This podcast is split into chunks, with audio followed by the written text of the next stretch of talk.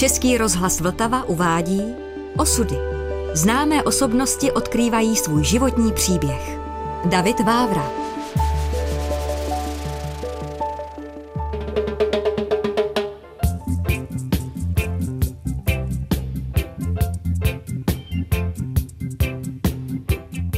V minulém dílu jsme hovořili o našem domě na Dubešce v Praze Braníku a já bych v tomto dílu k tomu domu rád přiřadil zahradu, protože zahrada byla pro mě, zvlášť v tom útlém dětství, jako místem, kde se zrodila moje představivost. Aspoň tak si to nějak vybavuju. Protože ta zahrada měla spoustu zákoutí, byla, když jsem byl úplně malý chlapec, byla větší od dvě další zahrady, na kterých v 60. letech vznikly domy. A tím pádem ale měla ty zákoutí, kam nikdo za rok kromě mě nepřišel. Takže jsem tam prožíval obrovský dobrodružství a jako by se do těch zahrad a do těch zákoutích a do těch tajemných stínů a do těch vůní květů a vůní stromů vešel tenkrát celý svět, takže jsme tam hráli tajuplný hry. Vím, že jsem byl tygr a hlídal jsem sousedku a, a vlastně potom, když jsem čet eh, Trnkovu zahradu, tak jako jsem si připomněl, že ta Trnkova zahrada je ta moje zahrada, jo? že jsem vstoupil do úplně známých míst, které nejsou někde vysněný, nebo v podstatě Alenka v říši divů, moje takový jako těch základních dětských knih, to byl ten můj svět, který jsem prožíval na těch zahradách. Na těch zahradách pak teda přišli sousedi, jeden z nich se stal mým kamarádem, a na další zahradě, která dle některých legend částečně patřila k nám, ale podle vyprávění teď eh, potomků těch, kdo koupili tu zahradu, říká, že to byla zbytková zahrada, já nevím, ale rozhodně vzniknul tam dům, který mě nějakým způsobem ovlivnil. A sice jediná realizace architekta, který potom emigroval, Jana Kaplického, a byl to takový jednoduchý dům pro malíře Františka Dvořáka. Dneska, když přijdou lidi na to místo a hledají ten dům, protože je populární a je, ten dům je vlastně velice skromný a ten kamarád jim vždycky říká, ano, je to tady, protože oni to hledají, říkají, tohle, to, tohle, to. Si představují, že tam je nějaká anorganická améba nebo něco takového, protože znají kaplického jako organického architekta. A vlastně ten dům je úplně jednoduchý, je vyabstrahovaný. A jako by ten eh, Kaplický, který vždycky tvořil něco jiného, než vnímala jakoby společnost jako střední proud, tak v té době nastupující už vlastně takového to konce 60. let, kdy všichni začali dělat takovou rozpačitou architekturu plnou okosených hran, se vyjádřil úplně lapidárním a přesným způsobem, kdy dokázal svázat život rodiny s dvěma dětma do zcela jednoduchý krychle, která je rozdělená vnitřní chodbou, Vpravo v patře jsou pokoje dětí, na levé straně je veliký obývací pokoj, nebo relativně veliký, spojený s takovou kuchyňským koutem. Dole to, co je obyvací pokoj, je ateliér malíře a vpravo potom od toho na druhé straně je sklad a ložnice rodičů. Úplně dostačující dům, který ale má svoje kouzlo tom, jednak, že to je velice přehledný a přesný půdorys, který funguje, ale pak i v tom výrazu ta stavba je oprošená všech jako zbytečností, toho, co se snaží někdy jakoby architekt přidat na ty stavby, všelijaký romantizující kudrliny, který jsme třeba kritizovali kdysi a dneska obdivují architekta Šindeláře na Dobešce. Ale tady je to výraz jiný a je to jenom čistá plocha, v které jsou přesně prořezaný otvory oken a nic víc. Ale proto, aby tohle mohlo fungovat, ta struktura toho domu musí být eh, členitá, musí být náhodná, musí být organická, musí být uhnětená lidskou rukou. A tam dobře je vidět na tom domě, na jednom místě, jak zedník chtěl udělat rovnou fasádu. A udělal takovou tu, jak má zedník udělat dobrou fasádu. Ale panu malíři Františkovi Dvořákovi to nelíbilo, protože dělal takový abstraktní obrazy, který jako možná takovým informálním způsobem pracovali se hmotou a pracovali s nějakou hloubkou materiálu a vlastně mu ukázal na tom domě, jak se dělá ta pořádná fasáda, pak si ji udělal radši sám. Takže jenom tenhle ten dům třeba, který byl na těch našich zahradách, se stal současně mojí školou. Možná daleko víc, než všichni učitelé, i když samozřejmě si řady učitelů vážím, ale že někdy takovýhle tyhle věci, že člověk žije a sdílí nějaký prostor a je jim vychováván, tak je víc, než to, když si přečte, co to prostor je. Allons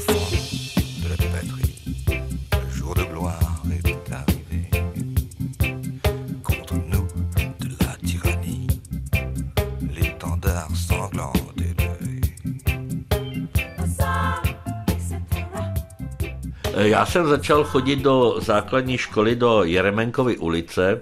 Byli jsme experimentální třída, která poprvé snad v matematice měla množiny. Myslím, že dneska už je to normální, ale na nás to jakoby zkoušeli, jestli to zabere. A v té době takového toho ještě jako žitýho socialismu, který ale už se změnil asi od těch 50. let, který jsem teda nezažil, ale měl v sobě něco jiskrnýho.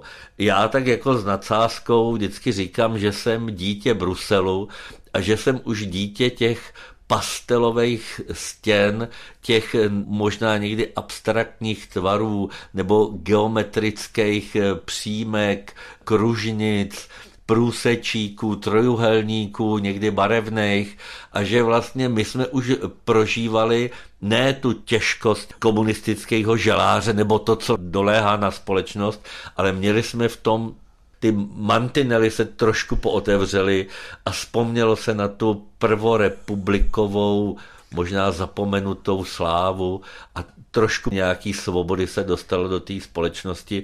Takže moje mládí nebylo nějak jako truchlivý, ale bylo naopak takový jako pastelově probarvený a krásný. A člověk si tenkrát vystačil docela s minimem a stačilo mě minimum hraček a minimum i činnosti. Možná mě někdy stačila jedna pastelka, papír, ke štěstí, ale vlastně dneska obloukem mi to stačí zase. My jsme během návštěvy základní devítileté školy zažili asi takovou tu největší potupu, která mohla naší společnost potkat a to byla, nebo jsou i větší teda potupy. Samozřejmě druhá světová válka byla nesmírně těžká, ale my jsme zažili asi tu v našem životě to nejhorší a to byla teda druhý příjezd sovětských vojsk a taková vlastně potom beznaděj, nejdřív ta veliká revoluce a i pocit toho, že bychom třeba rodiče chtěli emigrovat. Taková zvláštní ironie osudu. Občas v naší rodině se dělo, že se něco, když se má dělat něco jiného, tak zrovna se dělal úplně něco absurdního. Takže my jsme měli 21. srpna 68 odjet na dovolenou na západ, jako do Itálie.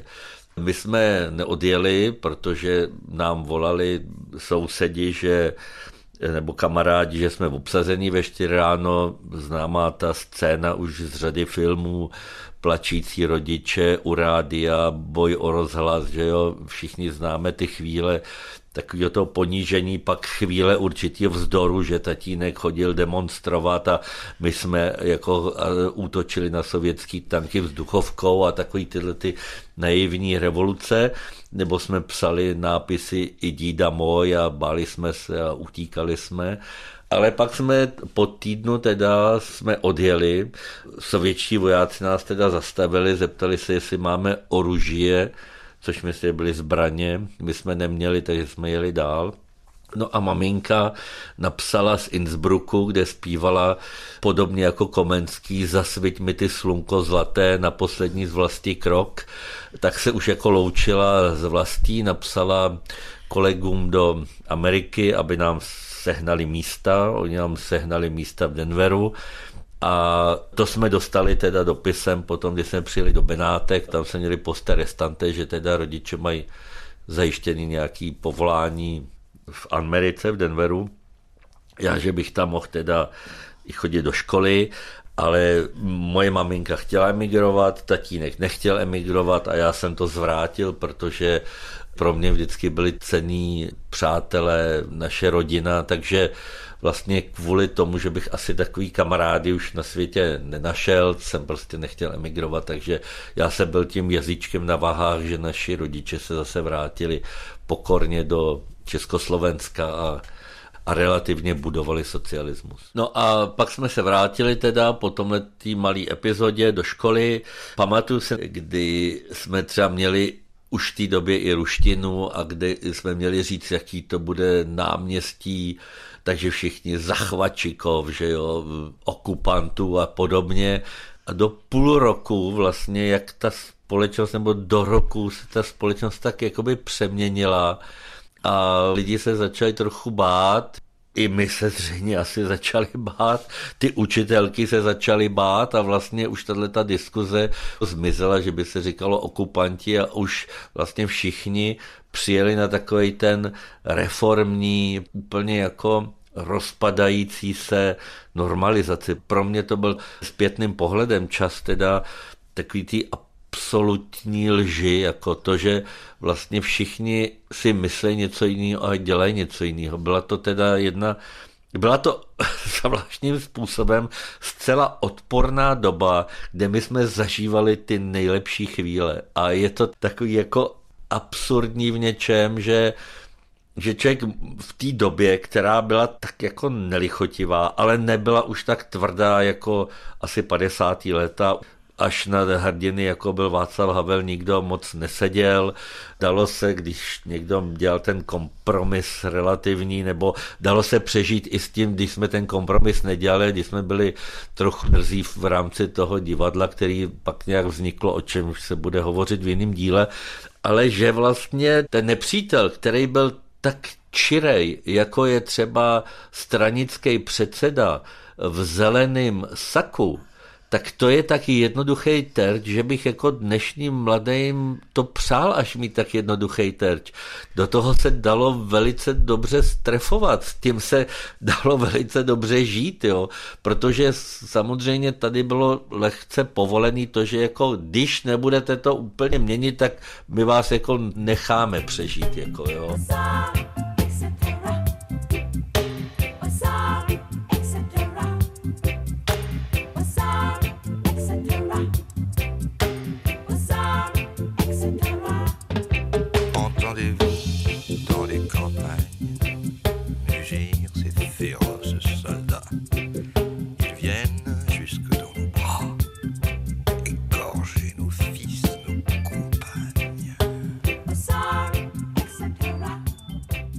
Ten socialismus nás nahnal do určitého stáda.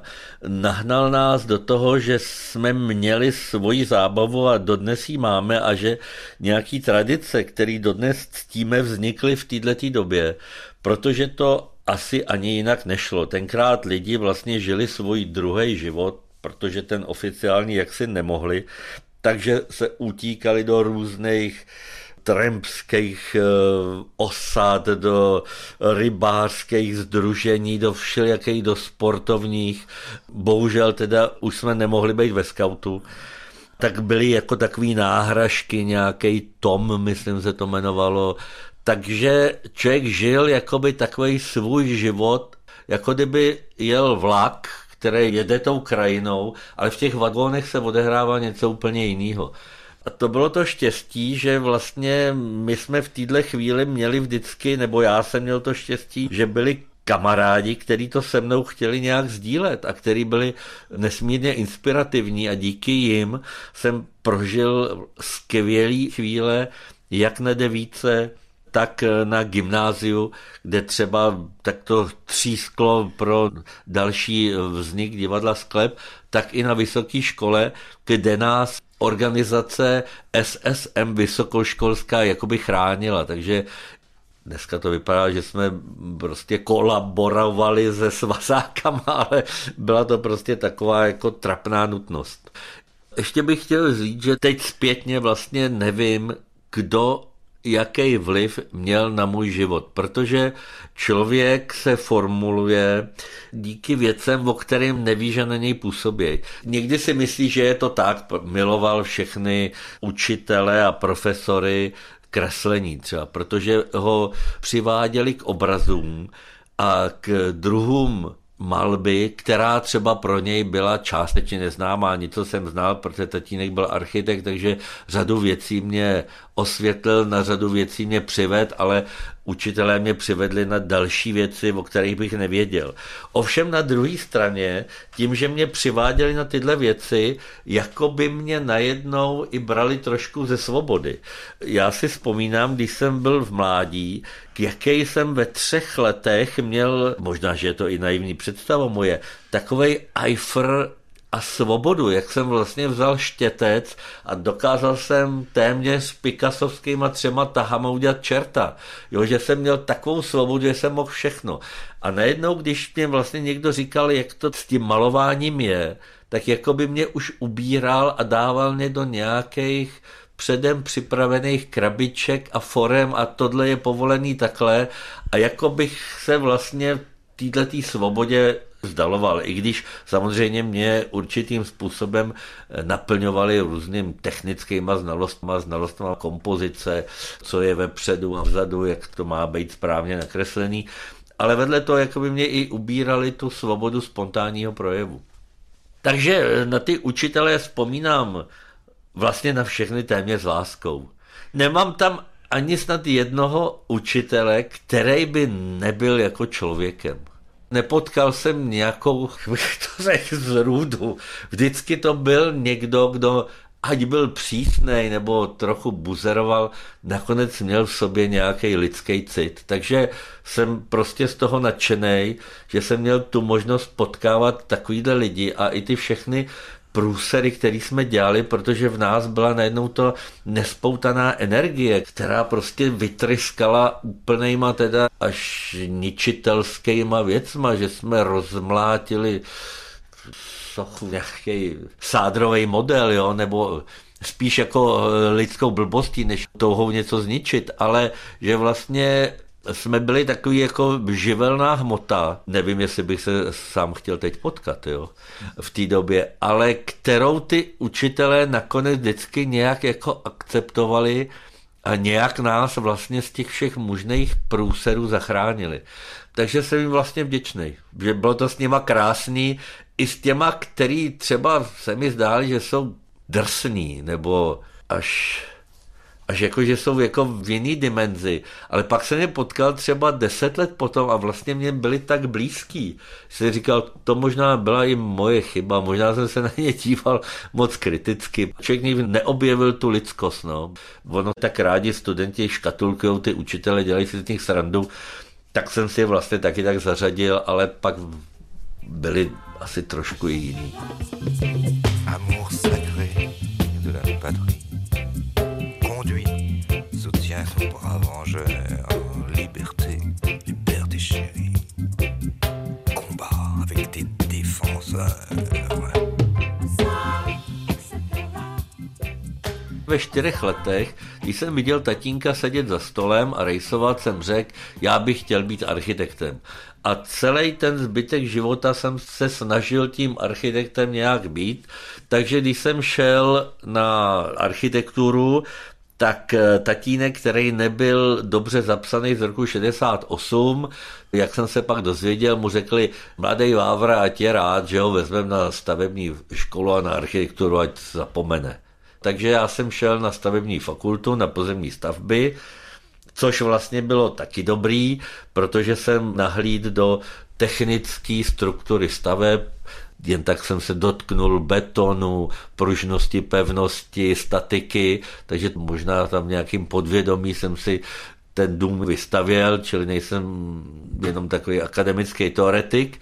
A ve čtvrtém roce se mi podařilo přejít na Akademii výtvarných umění, na obor architektura, kde to byl úplně čirej zlom. Na pozemním stavitelství nás bylo nějakých 200 nebo 400, nebo 200 v paralelce, 400 v ročníku, bylo to veliký číslo. a na architektuře z nás bylo pět až tři, takže najednou to byl úplně individuální přístup a strašně jsem si potom té školy vážil. Z té velkovýroby takový někdy možná až trošku cynický, samozřejmě, jak se má vyzkoušet 400 žáků, že někoho potom ten profesor vyhodí třeba v 9 večer, když je tam od 6 od rána, takže se tam zažívají takový traumatický chvíle a najednou má ten luxus, že potká třeba profesora v parku a řekne, ale já od vás nemám zkoušku. A on řekne, no počkej, co jsi dělal? Jo, ty jsi dělal tohle. No tak, tak mi dej index. Hele, kdybys mě potkal na sluníčku, tak máš dvojkoletej, ti dám jedničku. S nadsázkou samozřejmě, ale najednou byla to v tom taková jakoby určitá bohémská vlna, jo, taková najednou po té technokratický jsem dostal takový krásný vykoupení. A v této chvíli pak eh, přišlo pro mě i neuvěřitelná věc a to bylo, že jsem mohl jet v té době 80. let na stáž do Paříže. Tenkrát Francie tady nabízela řadu míst ke studiu do východních zemí, ale ta společnost se tvářila, že to není. Takže nikdo o tom nevěděl, ale ta Francie to nabízela pro celý východní svět. Dozvěděla se to moje kamarádka, ta si o to zažádala, pak teda jí to zamítli, řekli, že bych to dali jako mě, samozřejmě co mezi náma pak byl určitý antagonismus, ale nakonec jsme se tam dostali oba dva a odjeli jsme v roce 83 na stáž do Paříže a bylo to teda pro mě veliký ponaučení, už jenom tím, že člověk se musí starat sám o sebe. Já do té doby furt jsem měl tu maminku, tatínka, všechno mi tak jako ráno uvařili a najednou jsem se odstnul sám, měl jsem bydlet někde za Paříží na kolejích, tam se mi nechtělo bydlet, tak jsem si našel pod nájem zadarmo, ale na Rue Saint-Jacques, blízko Lucemburské zahrady v samém centru Paříže na, nad Saint-Michel a žil jsem tam teda velice chudě, dokonce ta jsem tam neměl ani topení a vím, že tam byla prasklá tabulka ve okně, bylo to na takový půdě a když sněžilo, tak sněžilo i do té místnosti, já jsem spal ve spacáku. Měl jsem tam teda krb, ale neměl jsem na to, jak, jak v něm zatopit, tak jsem do toho krbu házel celý týden odpadky, co mi zbylo, papíry a tak, a pak jsem to vždycky v pátek zapálil a v pátek jsem měl hodinu teplo a pak jsem zase celý jako týden mrznul. Ale nebylo to jenom tohle, že se člověk od sebe musí starat sám. Bylo to i jistý poznání individualistický a kolektivistického prostředí. Protože člověk žil v nějakém tom stádu, byl nahnaný do toho stáda, jo? byla to jediná naše obrana. My jsme měli divadlo sklep a vlastně jsme se měli rádi a bylo nás spousta, ale vlastně ty hranice toho sklepa nebyly jasný, jestli to je jenom divadlo nebo fotbal a tak dále.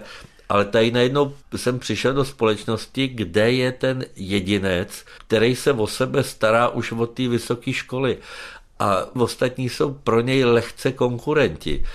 Pro mě to byl nějaký jako takový náraz, tak eh, vlastně ten pocit z toho západu nebyl až tak jako západní, protože všichni zhlíželi, chtěli mít ty západní věci a já jsem přišel s tím, že vlastně jsem radši tady s těma kamarádama v Jižních Čechách, než opuštěnec v Rýsan Jacques, která je teda velice příjemná, ale kde vlastně nenacházím ty blízký lidi.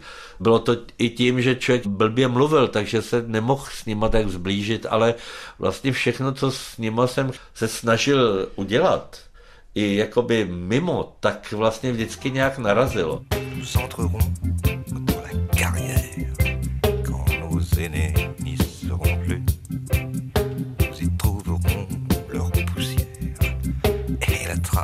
de leur vertu. A já jsem potom z takového, až možná trošku jako zoufalství, ale současně z takový jako arrogantní píchy nebo i takový nadsázky a absurdity, udělal pak projekt, který byl možná i takovým základem pozdější mít tvorby absurdit v architektuře. Protože jsme dostali nějaký předměstí San Denis A teď jsem tam měl udělat sídliště. A teď mě to vlastně přišlo, protože jsem neznal to prostředí francouzský, nevěděl jsem, jak to mám uchopit. A tady z Čech jsem byl zvyklý, že všechny věci, které jsou absurdní, tak se dají řešit v Čechách humorem. Tak jsem to se snažil udělat tím naším jakoby sklepovským humorem. Tak jsem udělal takový absurdní sídliště, který jsem teda já jsem do té školy teda téměř nechodil toho půl roku, to jsem cestoval a hledal jsem si různě zálibu v tom, že poznávám ty věci, poznávám krajiny a, a poznávám atmosféry, ale tady jsem pak si řekl, a já to udělám. A během třech dnů a třech nocí jsem udělal projekt, který byl asi na celou jednu jako stěnu v té třídě.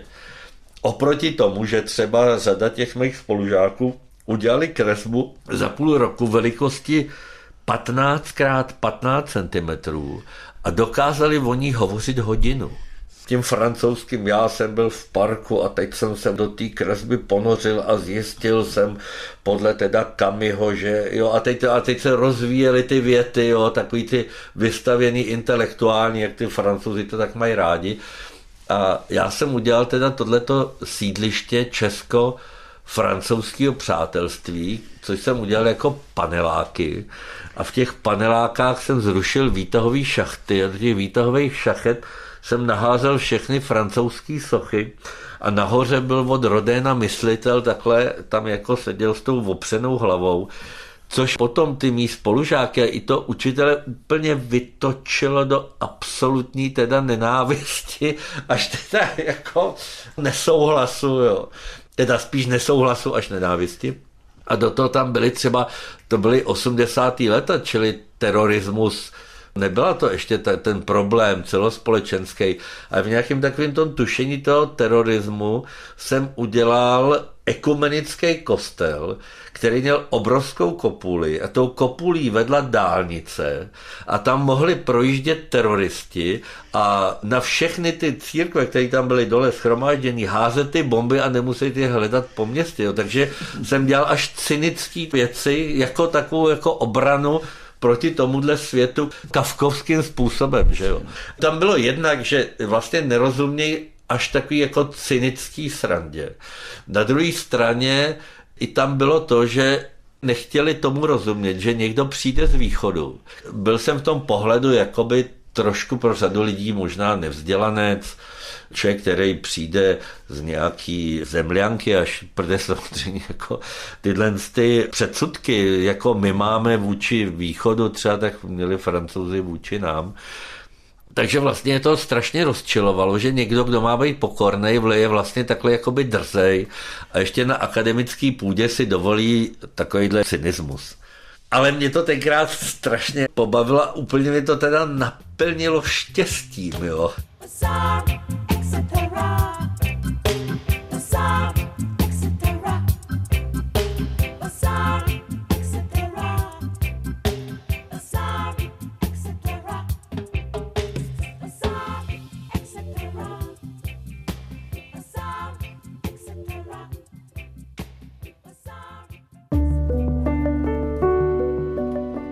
Podcast Osudy připravil Český rozhlas Vltava. Další části si poslechněte na webu vltava.rozhlas.cz, v aplikaci Můj rozhlas a ve vašich podcastových platformách.